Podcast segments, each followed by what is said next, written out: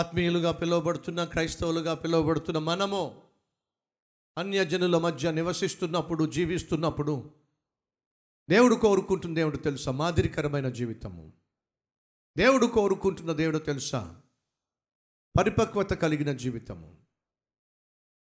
మన చుట్టూ అన్యజనులు ఉంటున్నప్పుడు కుటుంబంలో భార్యగా భర్తగా మీరిద్దరు కొట్లాడుతూ ఉంటే అరుచుకుంటూ కేకలేసుకుంటూ ఉంటే చుట్టూ ఉన్నటువంటి వారు గమనించి ఏమనుకుంటారు వీళ్ళు మళ్ళీ క్రైస్తవులు అంటున్నారు. ఆదివారం వస్తే బైబిల్ పట్టుకుని బయలుదేరుతారు. మహాభక్తులు కానీ ఇంటిలో కుదురుగా ఉండలేరు. ఇంటిలో సమాధానంగా ఉండలేరు. ఇంటిలో సంతోషంగా ఉండలేరు.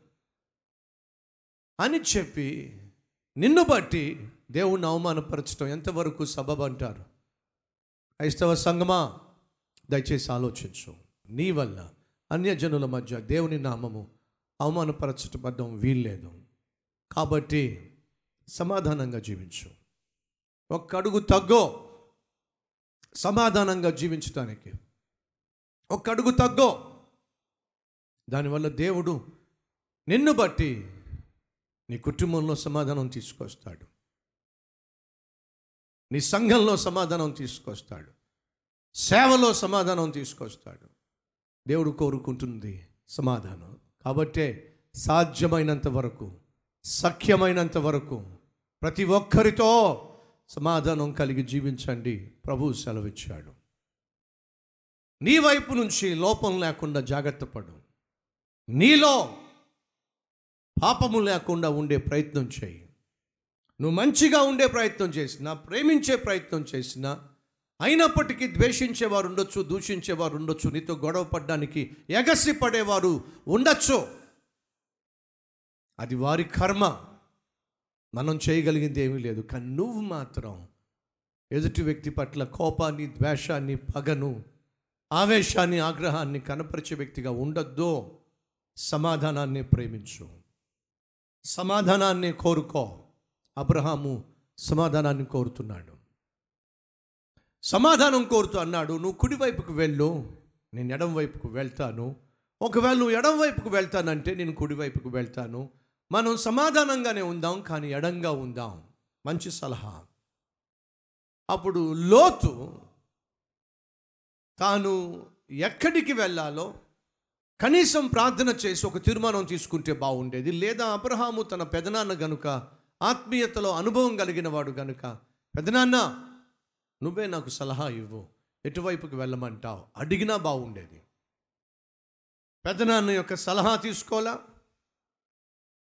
ప్రార్థన సహాయము తీసుకోలా? ప్రార్థించే ప్రయత్నము చేయలా?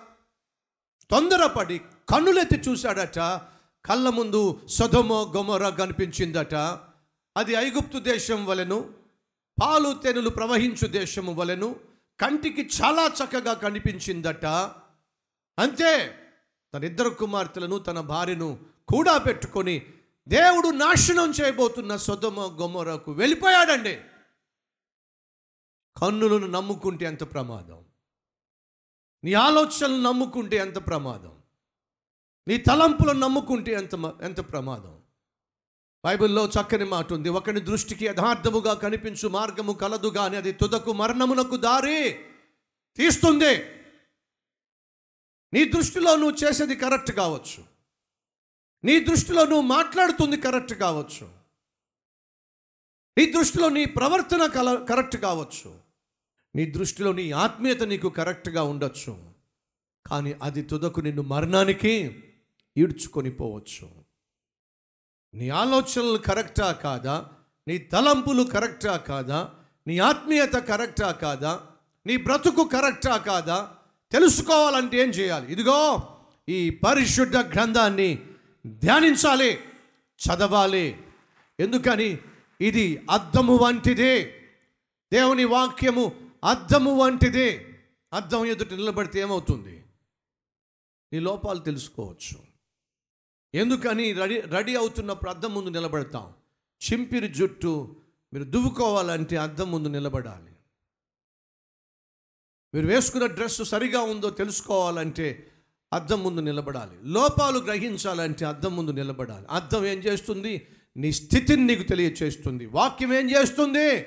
నీ ఆత్మీయ స్థితిని నీకు తెలియచేస్తుంది. కాబట్టే వాక్యాన్ని ఖచ్చితంగా మనం ధ్యానించాలి. చదవాలి. కల్వరి టెంపుల్ సంగమా?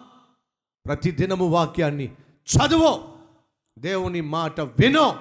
అది నీకు క్షేమాన్ని ఇస్తుంది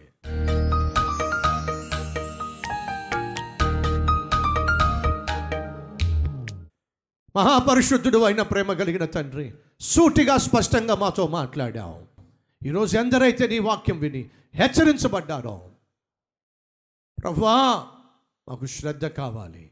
నీ పట్ల నీ రాజ్యము పట్ల నీ సన్నిధి పట్ల నీ మందిరము పట్ల ఆత్మీయత పట్ల వాక్యము పట్ల వ్యక్తిగత ప్రార్థన పట్ల సాక్షార్థమైన జీవితం పట్ల మాకు శ్రద్ధ కావాలి.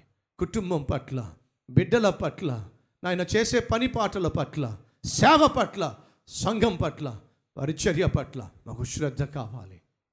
వెనక్కి తిరిగి చూసే జీవితం మాకొద్దు నాయన. అది క్షేమం కాదు.